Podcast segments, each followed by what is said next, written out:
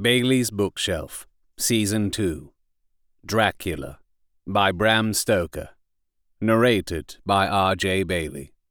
If you like what I do, please consider buying me a coffee at buymeacoffee.com forward slash R.J. Bailey. For business inquiries, please contact Robert J. Bailey at gmail.com or tweet at RJ Bailey. Chapter 26 Dr. Seward's Diary 29 October. This is written in the train from Varna to Galatz. Last night we all assembled a little before the time of sunset. Each of us had done his work as well as he could.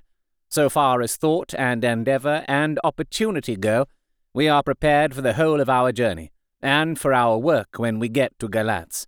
When the usual time came round, Mrs. Harker prepared herself for her hypnotic effort, and after a longer and more serious effort on the part of Van Helsing than has been usually necessary, she sank into the trance. Usually she speaks on a hint, but this time the professor had to ask her questions, and to ask them pretty resolutely before we could learn anything. At last her answer came. I can see nothing. We are still. There are no waves lapping, but only a steady swirl of water softly running against the hawser. I can hear men's voices calling, near and far, and the roll and creak of oars in the rowlocks. A gun is fired somewhere. The echo of it seems far away. There is tramping of feet overhead, and ropes and chains are dragged along. What is this? There is a gleam of light.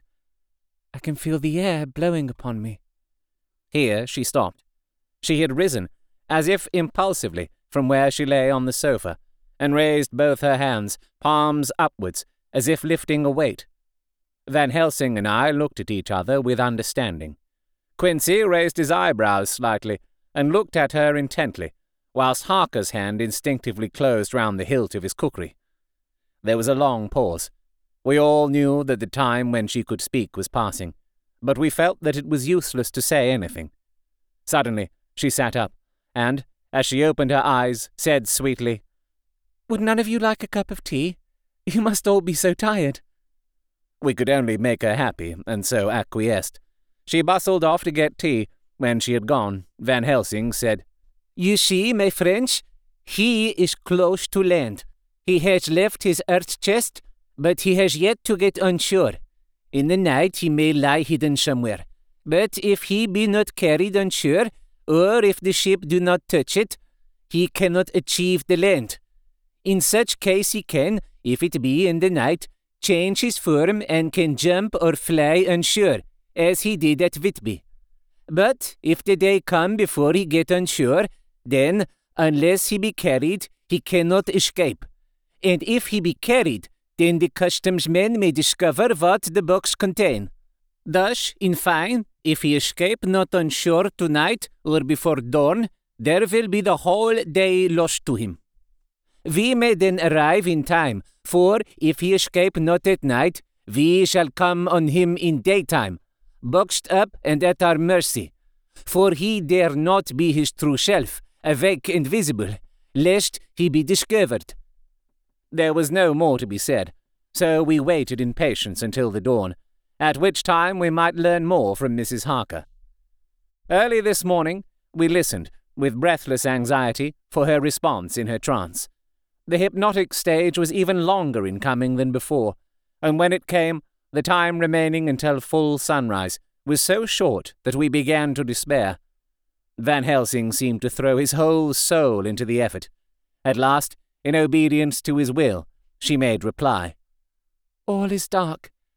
I hear lapping water, level with me, and some creaking as of wood on wood. She paused, and the red sun shot up. We must wait till tonight. And so it is that we are travelling towards Galatz in an agony of expectation. We are due to arrive between two and three in the morning, but already at Bucharest we are three hours late, so we cannot possibly get in till well after sunup. Thus, we shall have two more hypnotic messages from Mrs. Harker. Either, or both, may possibly throw more light on what is happening. Later. Sunset has come and gone. Fortunately, it came at a time when there was no distraction, for had it occurred whilst we were at a station, we might not have secured the necessary calm and isolation. Mrs. Harker yielded to the hypnotic influence even less readily than this morning. I am in fear that her power of reading the Count's sensations may die away just when we want it most. It seems to me that her imagination is beginning to work. Whilst she has been in the trance hitherto, she has confined herself to the simplest of facts. If this goes on, it may ultimately mislead us. If I thought that the Count's power over her would die away equally with her power of knowledge, it would be a happy thought, but I am afraid that it may not be so. When she did speak, her words were enigmatical. Something is going out. I can feel it pass me like a cold wind. I can hear, far off, confused sounds, as of men talking in strange tongues, fierce falling water, and the howling of wolves. She stopped, and a shudder ran through her, increasing in intensity for a few seconds, till, at the end, she shook as though in a palsy. She said no more, even in answer to the professor's imperative questioning. When she woke from the trance, she was cold and exhausted and languid, but her mind was all alert. She could not remember anything, but asked what she had said. When she was told, she pondered over it deeply for a long time, and in silence. 30 October, 7 a.m. We are near Galatz now, and I may not have time to write later. Sunrise this morning was anxiously looked for by us all. Knowing of the increasing difficulty of procuring the hypnotic trance, Van Helsing began his passes earlier than usual. They produced no effect, however, until the regular time, when she yielded with a still greater difficulty, only a minute before the sun rose. The professor lost no time in his questioning. Her answer came with equal quickness. All is dark. I hear water swirling by, level with my ears, and the creaking of wood on wood. Cattle low far off. There is another sound, a queer one like. She stopped and grew white, and whiter still. Go on, go on, speak, I commend you, said Van Helsing in an agonized voice. At the same time, there was despair in his eyes, for the risen sun was reddening even Mrs. Harker's pale face.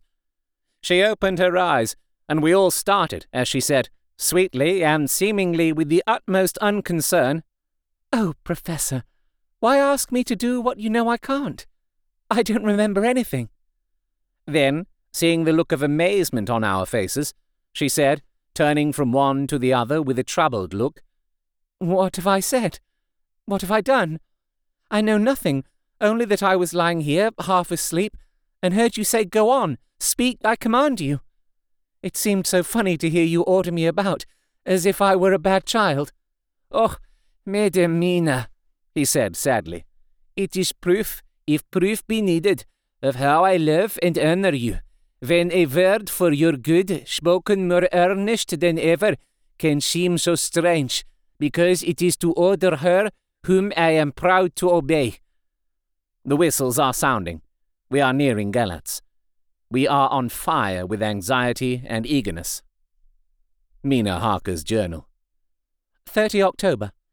Mr. Morris took me to the hotel where our rooms had been ordered by telegraph, he being the one who could best be spared, since he does not speak any foreign language. The forces were distributed much as they had been at Varna, except that Lord Godalming went to the Vice Consul, as his rank might serve as an immediate guarantee, of some sort, to the official, we being in extreme hurry. Jonathan and the two doctors went to the shipping agent to learn particulars of the arrival of the Czarina Catherine. Later. Lord Godalming has returned. The consul is away and the vice consul sick. So the routine work has been attended to by a clerk. He was very obliging and offered to do anything in his power. Jonathan Harker's Journal. 30 October. At nine o'clock, Dr. Van Helsing, Dr. Seward, and I called on Messrs. Mackenzie and Steinkopf, the agents of the London firm of Hapgood. They had received a wire from London in answer to Lord Godalming's telegraphed request, asking us to show them any civility in their power. They were more than kind and courteous, and took us at once on board the Czarina Catherine, which lay at anchor out in the river harbour. There we saw the captain, Donelson by name, who told us of his voyage. He said that in all his life he had never had so favourable a run. Man, he said, but it made us afeard, for we expected that we should have to pay for it with some rare piece of ill luck, so as to keep up the average. It's no canny to run frae London to the Black Sea wi' a wind ahint ye, as though the Deil himself were blowing on your sail for his ain purpose. The time we could no speer a thing. Gin we were nigh a ship, or a port, or a headland, a fog fell on us and travelled wi' us, till when after it had lifted and we looked out, the deil a thing could we see. We ran by Gibraltar without being able to signal. Until we came to the Dardanelles and had to wait to get our permit to pass, we never were within hail o' aught. At first, I inclined to slack off sail and beat about till the fog was lifted. But whiles I thought that if the Deil was minded to get us into the Black Sea quick, he was like to do it whether we would or no. If we had a quick voyage, it would be no to our miscredit with the owners, or no hurt to our traffic, and the old man who had served his ain purpose would be decently grateful to us for no hindering him. This mixture of simplicity and cunning of superstition and commercial reasoning aroused Van Helsing, who said, My friend, that devil is more clever than he is thought by some, and he know when he meets his match. The skipper was not displeased with the compliment, and went on. When we got past the Bosphorus, the men began to grumble. Some of them, the Romanians, came and asked me to heave overboard a big box, which had been put on board by a queer looking old man just before we had started for London. I had seen them speer at the fellow, and put out their twa fingers when they saw him, to guard against the evil eye. Man, but the superstition of foreigners is perfectly ridiculous. I sent them about their business pretty quick, but as just after a fog closed in on us, I felt a wee bit as they did anent something, though I wouldn't say it was again the big box. Well, on we went, and as the fog didn't let up for five days, I just let the wind carry us. For if the Deil wanted to get somewheres, well, he would fetch it up all right. And if he didn't, well, we'd keep a sharp lookout anyhow. Sure enough, we had a fair way in deep water all the time, and two days ago, when the morning sun came through the fog, we found ourselves just in the river opposite Galatz. The Romanians were wild and wanted me right or wrong to take out the box and fling it in the river. I had to argue with them about it with a handspike, and when the last of them rose off the deck with his head in his hand, I had convinced them that the evil eye, or no evil eye, the property and the trust of my owners were better in my hands than in the River Danube. They had, mind ye, taken the box on the deck ready to fling in, and, as it was marked Galatz via Varna, I thought I'd let it lie till we discharged in the port and get rid of it altogether. We didn't do much clearing that day, and had to remain the night at anchor. But in the morning, braw and early, an hour before sun-up, a man came aboard with an order, written to him from England, to receive a box marked for one Count Dracula. Sure enough, the matter was one ready to his hand. He had his papers a right, and glad I was to be rid of the damn thing, for I was beginning myself to feel uneasy at it. If the Deil did have any luggage aboard the ship, I'm thinking it was nae neither than that same. What was the name of the man who took it? asked Dr. Van Helsing with restrained eagerness. I'll be telling you quick, he answered, and, stepping down to his cabin, produced a receipt signed Immanuel Hildesheim. Bergenstrasse 16 was the address. We found out that this was all the captain knew, so with thanks we came away. We found Hildesheim in his office, a Hebrew of rather the Adelphi theatre type, with a nose like a sheep and a fez. His arguments were pointed with specie we doing the punctuation, and with a little bargaining, he told us what he knew. This turned out to be simple but important. He had received a letter from Mr. Deville of London, telling him to receive, if possible, before sunrise so as to avoid customs, a box which would arrive at Galatz in the Czarina Catherine. This he was to give in charge to a certain Petrof Skinsky, who dealt with the Slovaks who traded down the river to the port. He had been paid for his work by an English banknote, which had been duly cashed for gold at the Danube International Bank. When Skinsky had come to him, he had taken him to the ship and handed over the box, so as to save porterage. That was all he knew. We then sought for Skinsky, but were unable to find him. One of his neighbours, who did not seem to bear him any affection, said that he had gone away two days before, no one knew whither. This was corroborated by his landlord, who had received by messenger the key of the house together with the rent due in English money. This had been between ten and eleven o'clock last night. We were at a standstill again. Whilst we were talking, one came running and breathlessly gasped out that the body of Skinsky had been found inside the wall of the churchyard of St. Peter, and that the throat had been torn open as if by some wild animal. Those we had been speaking with ran off to see the horror, the woman crying out, This is the work of a Slovak! We hurried away lest we should have been in some way drawn into the affair, and so detained. As we came home, we could arrive at no definite conclusion. We were all convinced that the box was on its way, by water, to somewhere, but where that might be we would have to discover. With heavy hearts, we came home to the hotel, to Mina. When we met together, the first thing was to consult as to taking Mina again into our confidence. Things are getting desperate, and it is at least a chance, though a hazardous one. As a preliminary step, I was released from my promise to her. Mina Harker's Journal.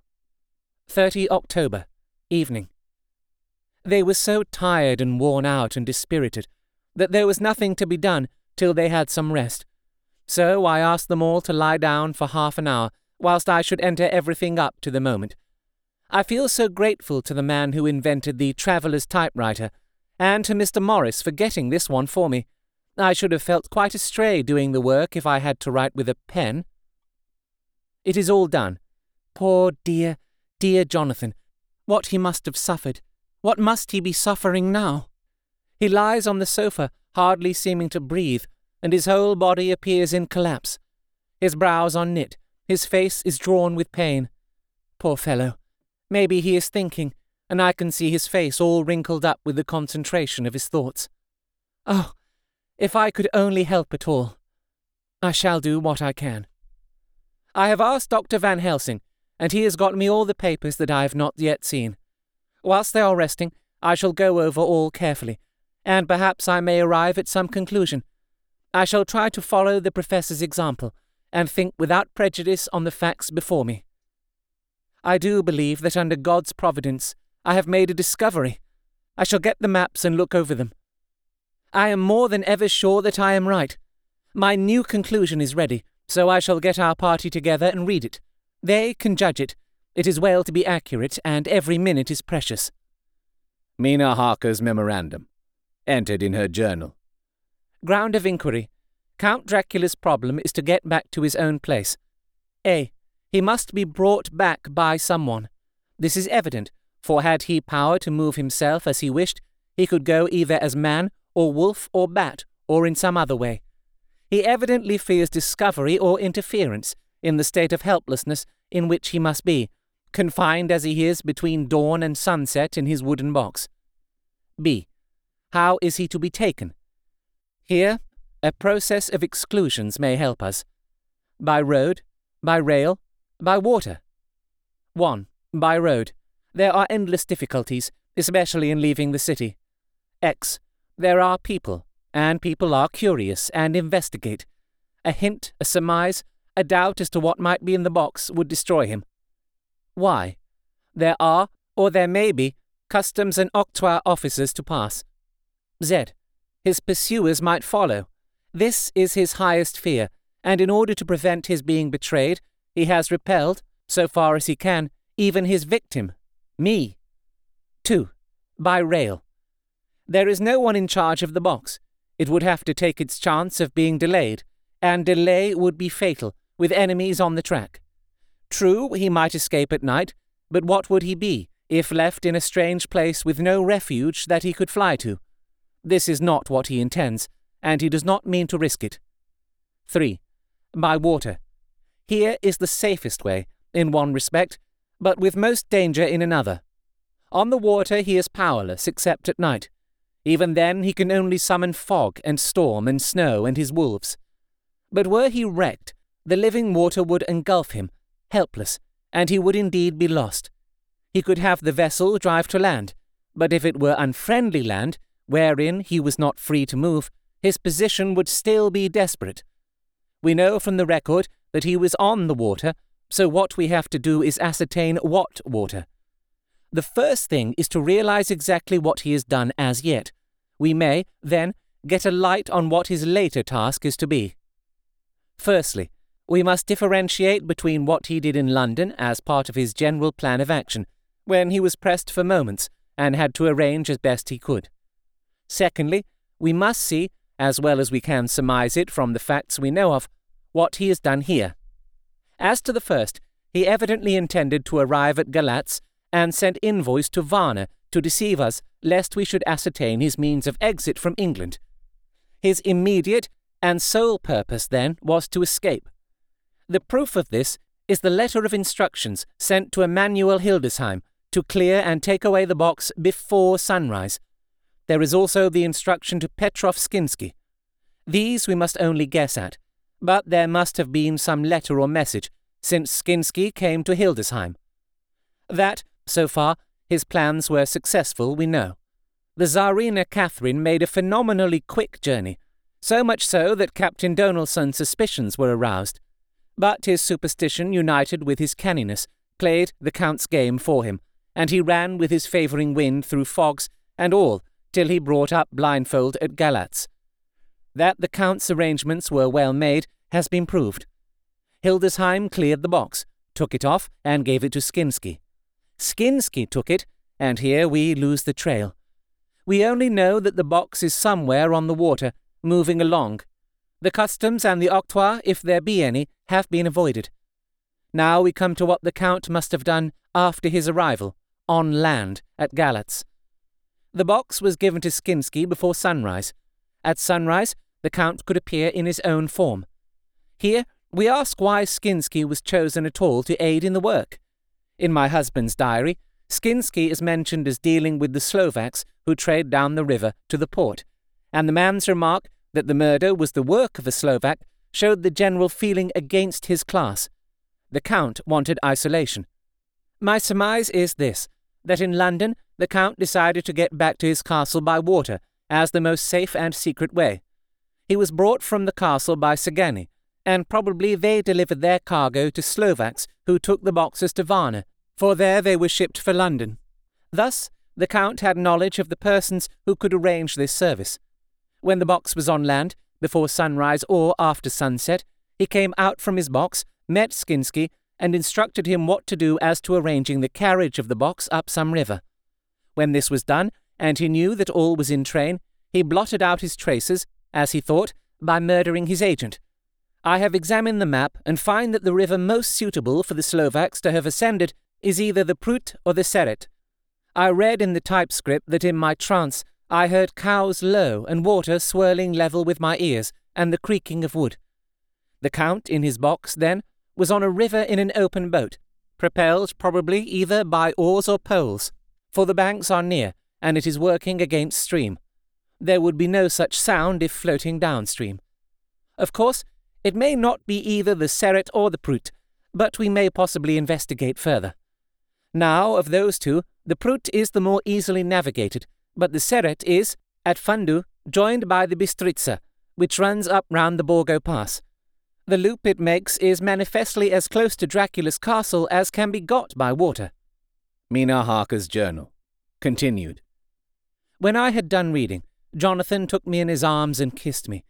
The others kept shaking me by both hands, and Dr. Van Helsing said, Our dear Madam Mina is once more our teacher. Her eyes have been where we were blinded. Now we are on the track once again, and this time we may succeed. Our enemy is at his most helpless, and if we can come on him by day, on the water, our task will be over. He has a start, but he is powerless to hasten, as he may not leave his box, lest those who carry him may suspect. For them to suspect, would be to prompt them to throw him in the stream where he perish. This he knows and will not. Now, men, to our council of war. For here and now we must plan what each and all shall do. I shall get a steam launch and follow him, said Lord Godalming. And I horses to follow on the bank, lest by chance he land, said Mr. Morris. Good, said the professor. Both good, but neither must go alone. There must be force to overcome force if need be. The Slovak is strong and rough, and he carries rude arms. All the men smiled, for amongst them they carried a small arsenal. Said Mr. Morris, I have brought some Winchesters.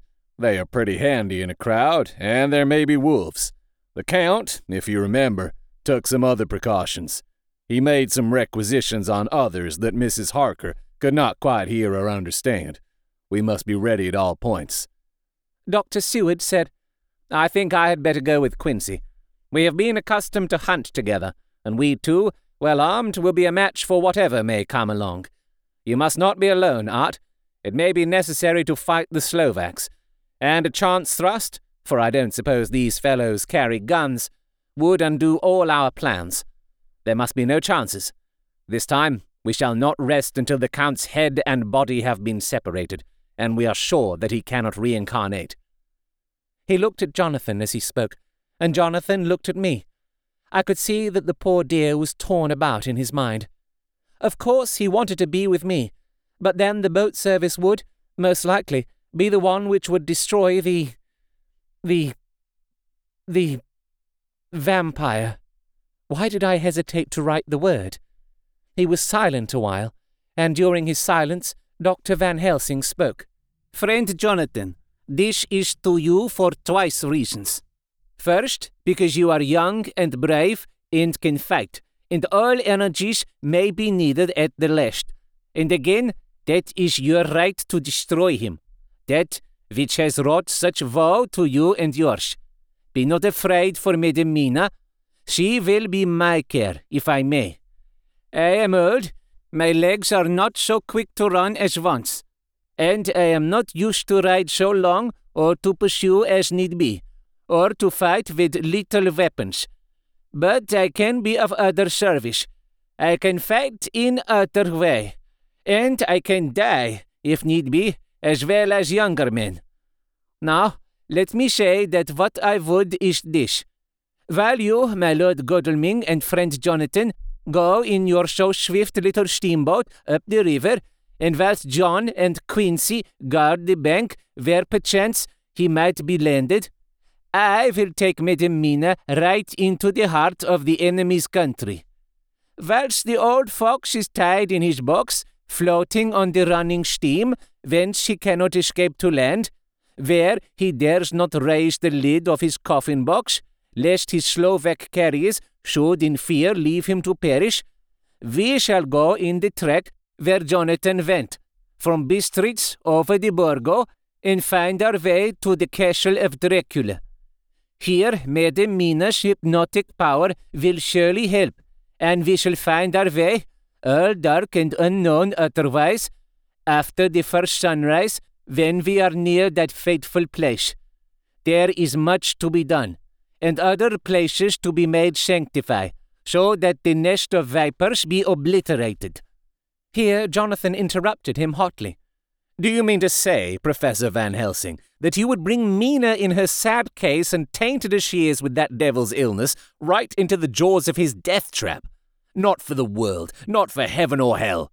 He became almost speechless for a minute, and then went on. Do you know what the place is? Have you seen that awful den of hellish infamy, with the very moonlight alive with grisly shapes, and every speck of dust that whirls in the wind a devouring monster in embryo? Have you felt the vampire's lips upon your throat? Here he turned to me, and as his eyes lit on my forehead, he threw up his arms with a cry.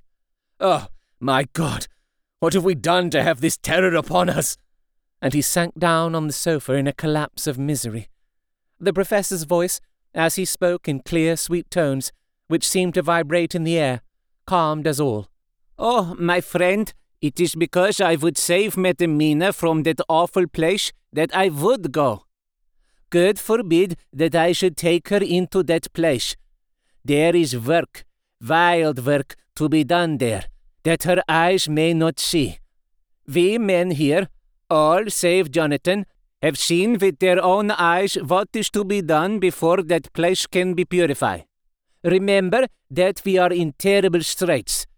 If the Count escape us this time, and he is strong and subtle and cunning, he may choose to sleep him for a century, and then in time, our dear one, he took my hand, would come to him to keep him company, and would be as those others that you, Jonathan, saw. You have told us of their gloating lips. You heard their ribald laugh as they clutched the moving bag that the Count threw to them. You shudder, and well may it be. Forgive me that I make you so much pain, but it is necessary. My friend, is it not a dire need for the which I am giving, possibly my life? If it were that anyone went into that place to stay, it is I who would have to go to keep them company. Do as you will, said Jonathan, with a sob that shook him all over. We are in the hands of God. Later. Oh, it did me good to see the way that these brave men worked. How can women help loving men when they are so earnest and so true and so brave? And, too, it made me think of the wonderful power of money.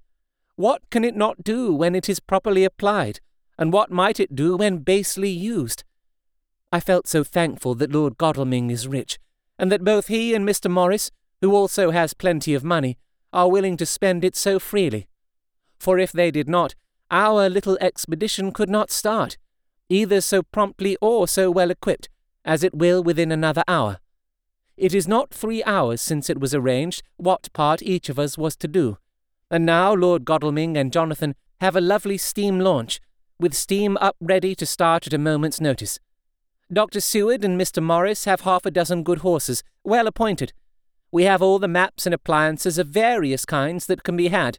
Professor Van Helsing and I are to leave by the 11.40 train tonight to Veresti, where we are to get a carriage to drive to the Borgo Pass. We are bringing a good deal of ready money, as we are to buy a carriage and horses. We shall drive ourselves, for we have no one whom we can trust in the matter. The professor knows something of a great many languages, so we shall get on all right.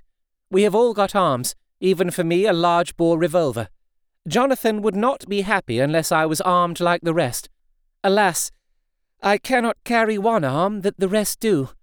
The scar on my forehead forbids that. Dr. Van Helsing comforts me by telling me that I am fully armed as there may be wolves. The weather is getting colder every hour, and there are snow flurries which come and go as warnings. Later. It took all my courage to say good-bye to my darling. We may never meet again. Courage, Mina. The professor is looking at you keenly. His look is a warning. There must be no tears now, unless it may be that God will let them fall in gladness. Jonathan Harker's Journal. October 30. Night. I am writing this in the light from the furnace door of the steam launch. Lord Godalming is firing up. He is an experienced hand at the work, as he has had for years a launch of his own on the Thames, and another on the Norfolk Broads.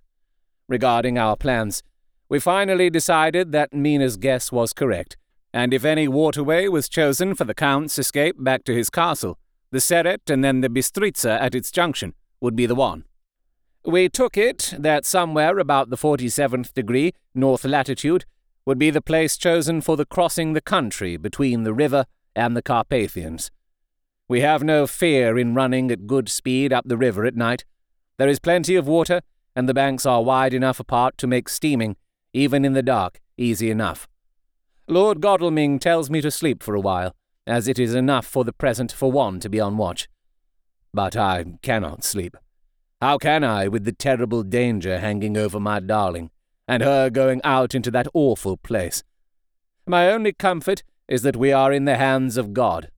Only for that faith it would be easier to die than to live, and so be quit of all the trouble.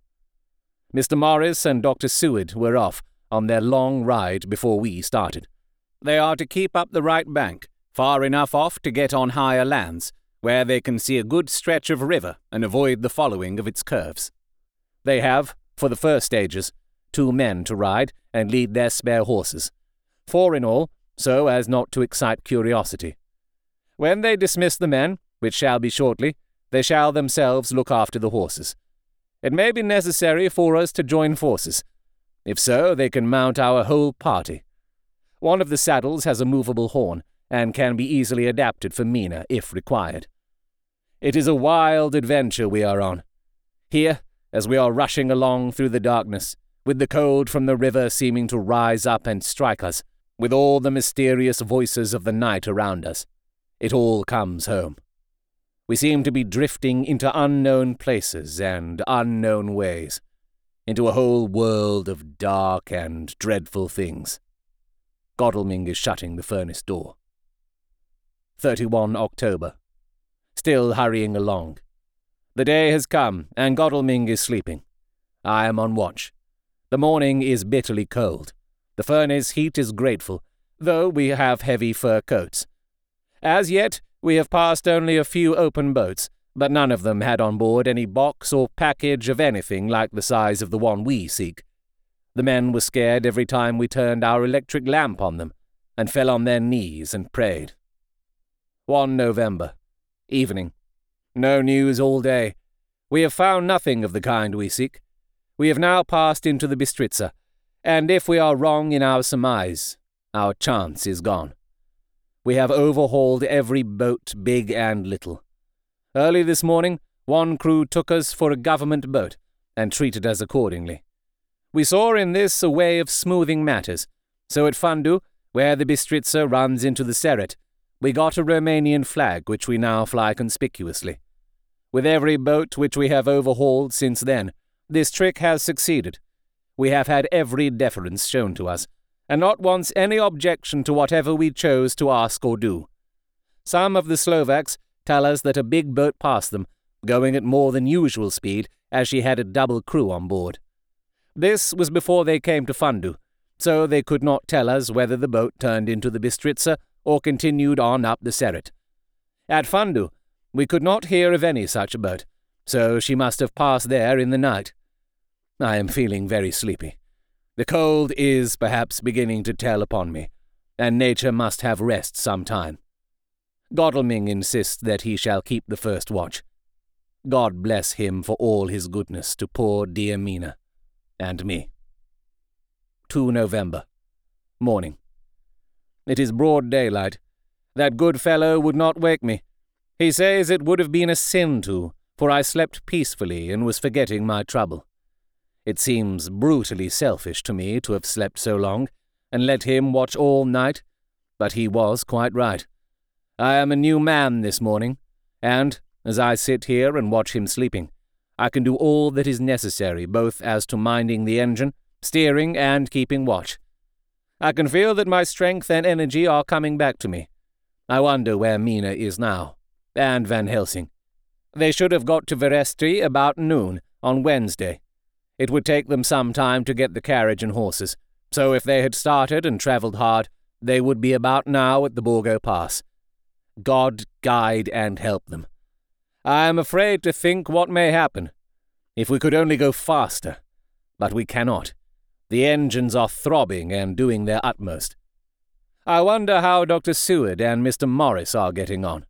There seem to be endless streams running down the mountains into this river, but as none of them are very large, at present, at all events, though they are terrible doubtless in winter and when the snows melt, the horsemen may not have met much obstruction. I hope that, before we get to Strasba, we may see them, for if by that time we have not overtaken the Count, it may be necessary to take counsel together what to do next. Dr. Seward's Diary 2 November Three days on the road. No news and no time to write it if there had been, for every moment is precious. We have had only the rest needful for the horses, but we are both bearing it wonderfully. Those adventurous days of ours are turning out useful. We must push on. We shall never feel happy till we get the launch in sight again. 3 November. We heard at Fundu that the launch had gone up the Bistritza. I wish it wasn't so cold. There are signs of snow coming, and if it falls heavy, it will stop us. In such case, we must get a sledge and go on, Russian fashion. 4 November. Today we heard of the launch having been detained by an accident when trying to force a way up the rapids. The Slovak boats get up all right by aid of a rope and steering with knowledge. Some went up only a few hours before. Godalming is an amateur fitter himself, and evidently it was he who put the launch in trim again. Finally, they got up the rapids all right with local help, and are off on the chase afresh. I fear that the boat is not any better for the accident. The peasantry tell us that after she got upon smooth water again, she kept stopping every now and again so long as she was in sight. We must push on harder than ever. Our help may be wanted soon. Mina Harker's Journal. 31 October. Arrived in Veresti at noon. The professor tells me that this morning at dawn he could hardly hypnotize me at all, and that all I could say was dark and quiet. He is off now buying a carriage and horses. He says that he will later on try to buy additional horses, so that we may be able to change them on the way. We have something more than seventy miles before us. The country is lovely and most interesting. If only we were under different conditions, how delightful it would be to see it all. If Jonathan and I were driving through it alone, what a pleasure it would be. To stop and see people and learn something of their life, and to fill our minds and memories with all the colour and picturesqueness of the whole wild, beautiful country and the quaint people. But, alas, later. Dr. Van Helsing has returned. He has got the carriage and horses. We are to have some dinner and to start in an hour. The landlady is putting us up a huge basket of provisions. It seems enough for a company of soldiers. The professor encourages her, and whispers to me that it may be a week before we can get any good food again. He has been shopping, too, and has sent home such a wonderful lot of fur coats and wraps, and all sorts of warm things. There will not be any chance of our being cold. We shall soon be off. I am afraid to think what may happen to us. We are truly in the hands of God.